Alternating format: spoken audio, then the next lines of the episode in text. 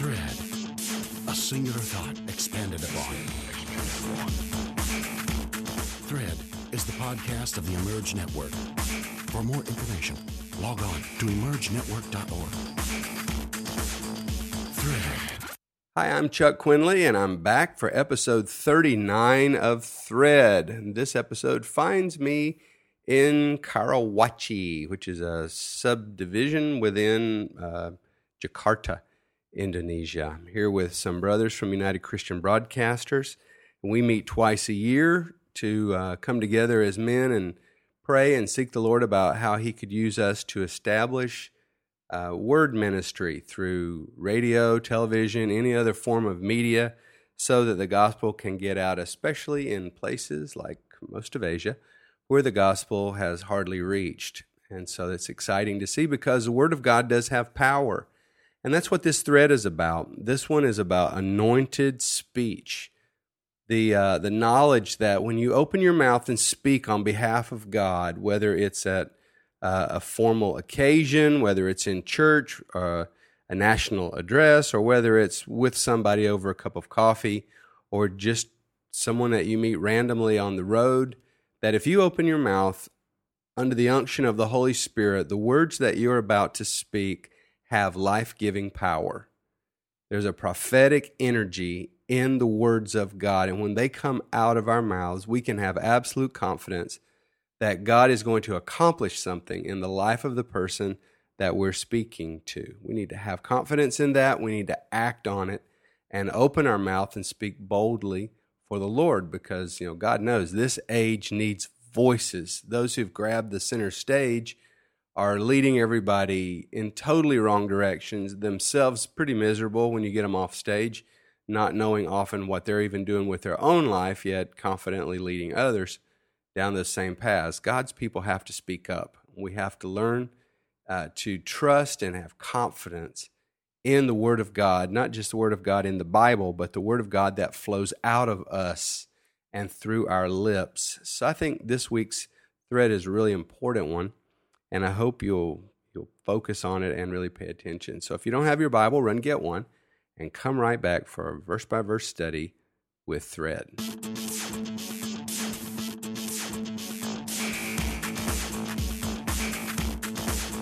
All right, just to set the stage again, Jesus has started on his long march to the cross. He's moved uh, from the north of the country on a long foot journey down to Jerusalem. A crowd has gathered behind him, and the confrontation grows larger every day because the institution keepers in Israel have come out and he engages them in battle every day. There's a public debate and he confronts them for what they have done to the worship of God, how they've perverted it and twisted it. It has fallen, it's not bearing fruit. Uh, and yet they keep it going because it protects their livelihood and they're in love with their own traditions. And so just every day is another day of battle. And he has approached Jerusalem on at the end of that journey, he enters Jerusalem, and that was the beginning of chapter 11. And the people pull their uh, coats off and lay them on the ground and uh, break down branches and lay them on the ground, wave them in the air. And this is, and they're welcoming him as the king, the Messiah. Hosanna, blessed is he who comes in the name of the Lord. And on that first night, Jesus went into the temple and he looked around to see the state of things there. And then after observing it, he went away and went back out and he slept in the home of Lazarus, Lazarus, Mary, and Martha. Uh, now, the next day, verse 12, Jesus gets up. He is on his way to the temple again. And today is going to be uh, a day of increasing the pressure. He is bringing this issue to a head. He will not allow the uh, powers that be within the religion just to ignore him. He is going to force a confrontation. And today is the day that he gets up with that in his mind, spends his time with God, and as he's moving with his disciples now back into the city because he doesn't sleep in the city of Jerusalem, very wisely he withdraws away from their power base into like a small village, and that's where he's been sleeping. So he goes in the morning, verse 13. He sees from afar a fig tree that has leaves out, and he goes to see if perhaps there would be fruit there. Now, this it's a little bit early for there to be fruit, but this tree is giving all the indications that it is a living fruit bearing tree. It's got the leaves out, it's you know, it's in its fruit bearing glory, it's making a statement to all who pass by that there's fruit for you here. But when he goes to it, he finds no fruit, and it, it a frustration comes out of him. And verse 14, he just speaks it out with his mouth. Let no one eat fruit from you ever again. The Bible says the disciples heard him say this. Now, he's really not talking about this tree, he's not talking about figs. He's talking about the whole religious system of his day where old systems are halting the move of God, where culture uh, is uh, has become fossilized, and there is no more progress, but it's allowed to take up shape, and where institution keepers have gotten their hands on the worship of God and have turned it into such a business for themselves. And you have all these sincere people from around the world, and they are they approach God's temple there's just one of them on the whole earth. And they approach the temple to find themselves a place to connect with God. They're seeking peace with God, they're seeking a relationship with God. And this is the place where they come to find that relationship. And Jesus is going today to deal with that. And on his way there, this fig tree just happens along his path.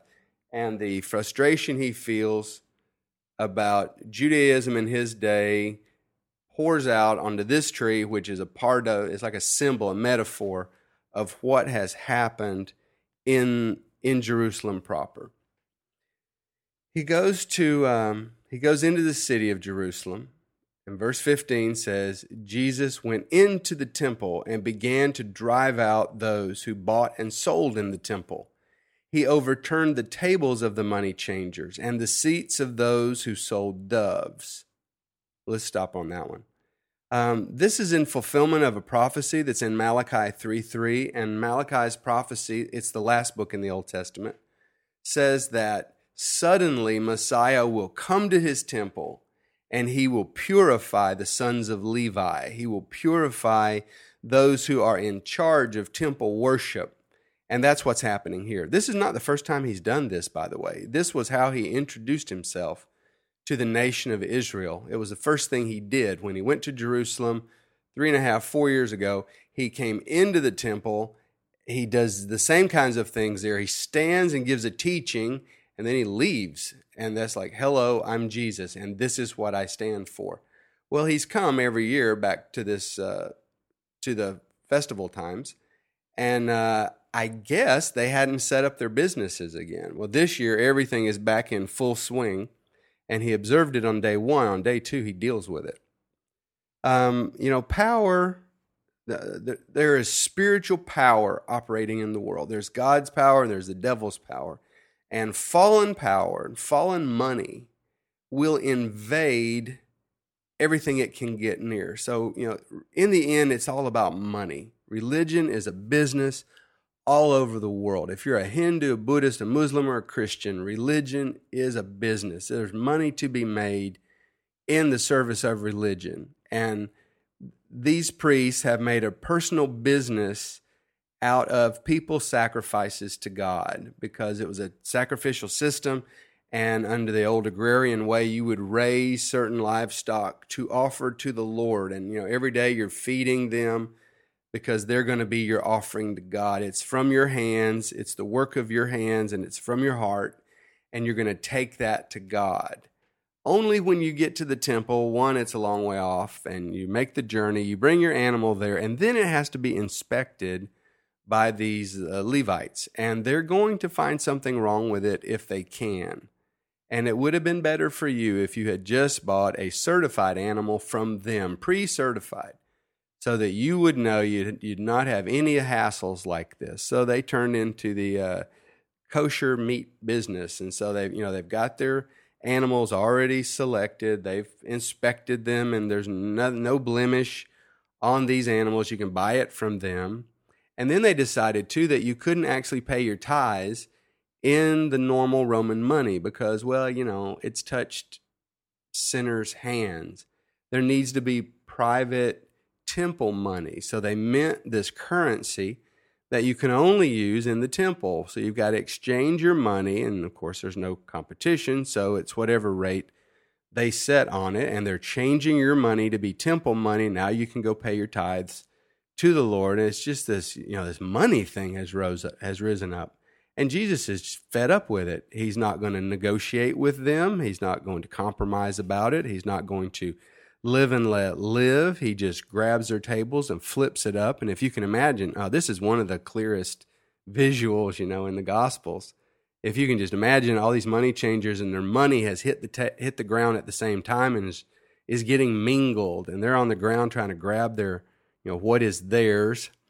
Uh, he's letting the doves go. He's you know, this is whole thing. But what they've done is they've taken the area, the only area in the temple that was set aside for a Gentile, non Jew, outsider to come and seek God's face, the court of the Gentiles, where we could freely come from all the nations of the earth and there seek the one true God. They've taken that area.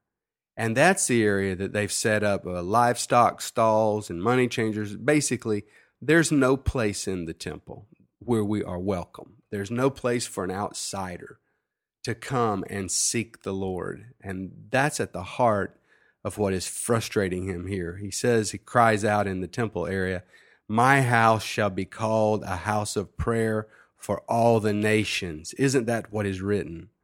But you have made it a den of thieves. And this is Jesus' style of teaching. First, he will do something.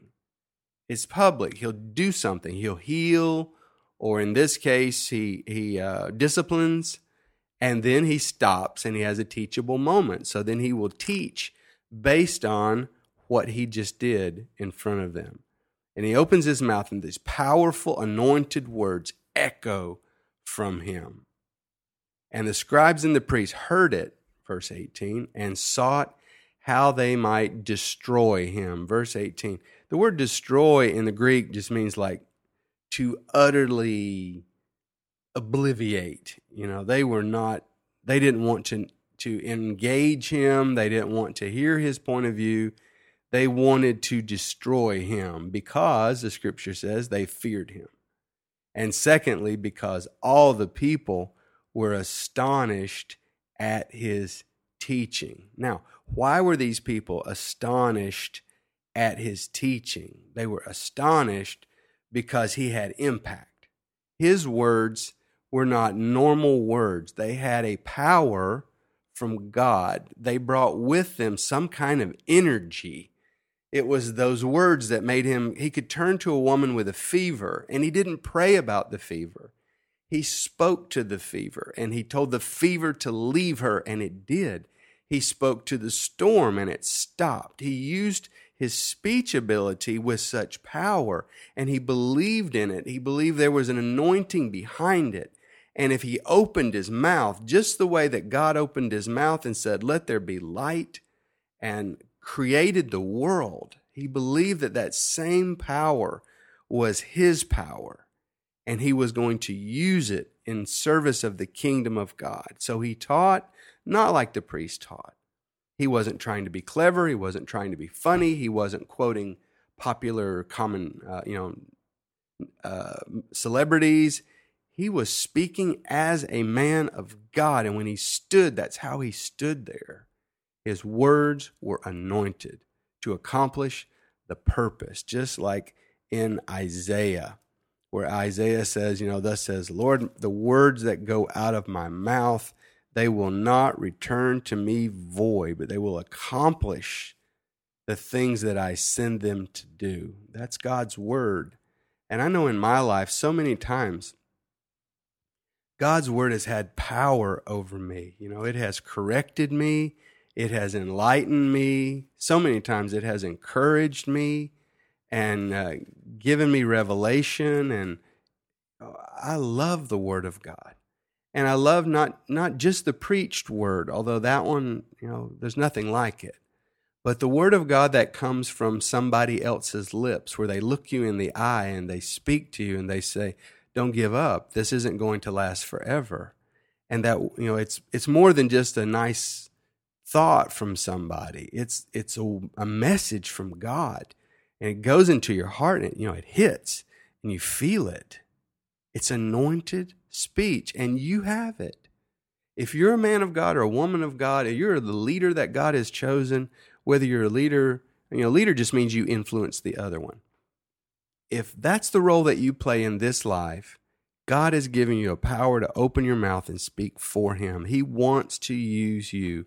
He wants to use me. That wherever we're wandering in our day, He wants us to use our power of speech with anointing.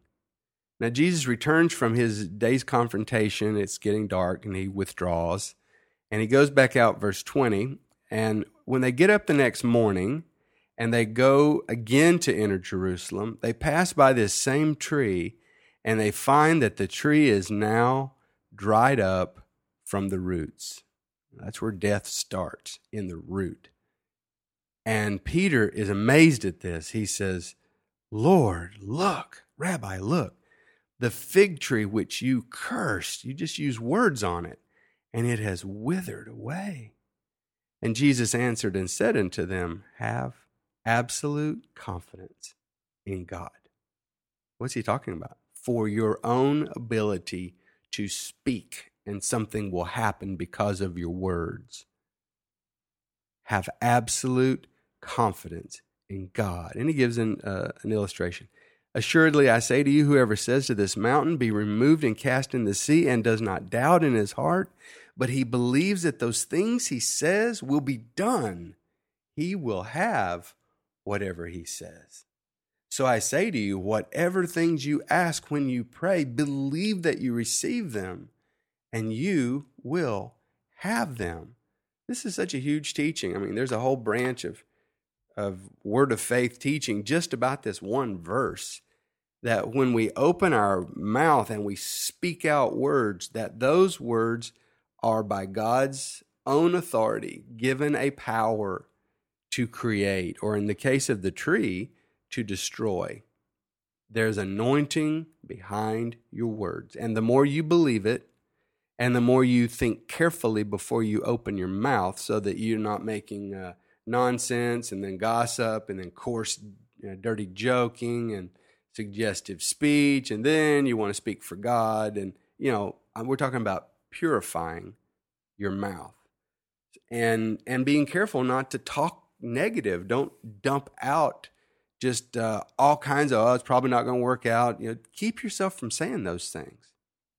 You know we aren't god and we're not going to totally be able to control our world down here no matter what we try to do god is god and this is a decaying planet and we are going to get hurt. You're going to not always have money, you're not always going to be healthy, and that's not promised to you anywhere in Scripture that you're going to get to live by some kind of magic power that you possess and get your way every time. This isn't what we're discussing today.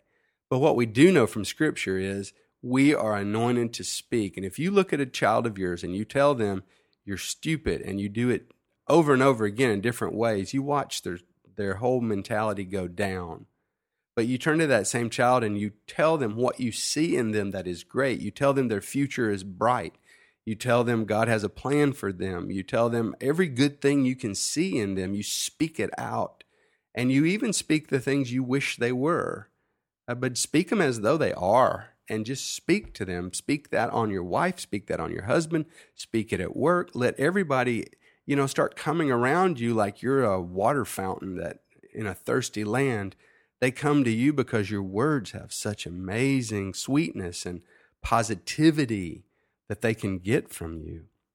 So Jesus says, use your word power, have confidence in God, and have confidence in prayer. That prayer is not just something like, oh, well, I guess we could just pray. Prayer happens, things will be done because of what you pray. If you don't doubt it, talk to God, believe that your words have authority and that God allows you to open your mouth and speak, and things will come out, and those things will live. Then, uh, uh, you know, as he's thinking about his disciples having to do this without him, because in less than a week he's going to be dead and and resurrected, and so he, he's thinking about the future and them using their words, and he says, "Oh yeah, there's one more thing." Verse twenty-five and six. If when you're standing praying about to release, you know, believing God to give you what you're about to pray for, but if you remember that you've got something relational broken with anybody else forgive it. You need to forgive it so your Father will forgive you your sins. Because if you won't forgive others, your Father won't forgive you. Like that's going to block, you know, what's blocking my prayers? I'm asking and asking and nothing's happening. Forgiveness. Look for that one. Go down through your mind, sit there quietly and say, Lord, help me. If there's any person that I've got a negative feeling about, or I always find myself saying some sarcastic thing about, help me find that person in my heart totally forgive and release them. I want to be clean before you because I want my word to have power. I want to bless the world with words every day. If you'll give me the ability to open my mouth and give me people to talk to today, God help me. I will speak for you and I will release things that your kingdom wants to have done, and I will be a messenger of yours. And I want to be that. I want that for my children. I've got six kids, and I want to speak into their lives such powerful things like a prophet's anointing as I speak over them. I want my wife to feel so blessed and that the words I say don't cut her down and make her feel small and weak and you know a problem to me, but that my words build her up and make her feel strong and capable. I want that. I want everybody who's around me to feel that. And it can be that way. I've got a power of will and I can live this way, and so can you, my friend. So, my prayer for you is that this week is going to be your week where you focus mental energy on controlling your own speech and on using it to speak life into the lives of other people. Well, that's enough for now. If you'd like to connect with me, uh, chuck at quinley.com. You can just email me directly, and I would love to talk to you. God bless. We'll see you next time on Thread. Thread. A singular thought expanded upon. Thread is the podcast of the Emerge Network. For more information, log on to emergenetwork.org. Thread.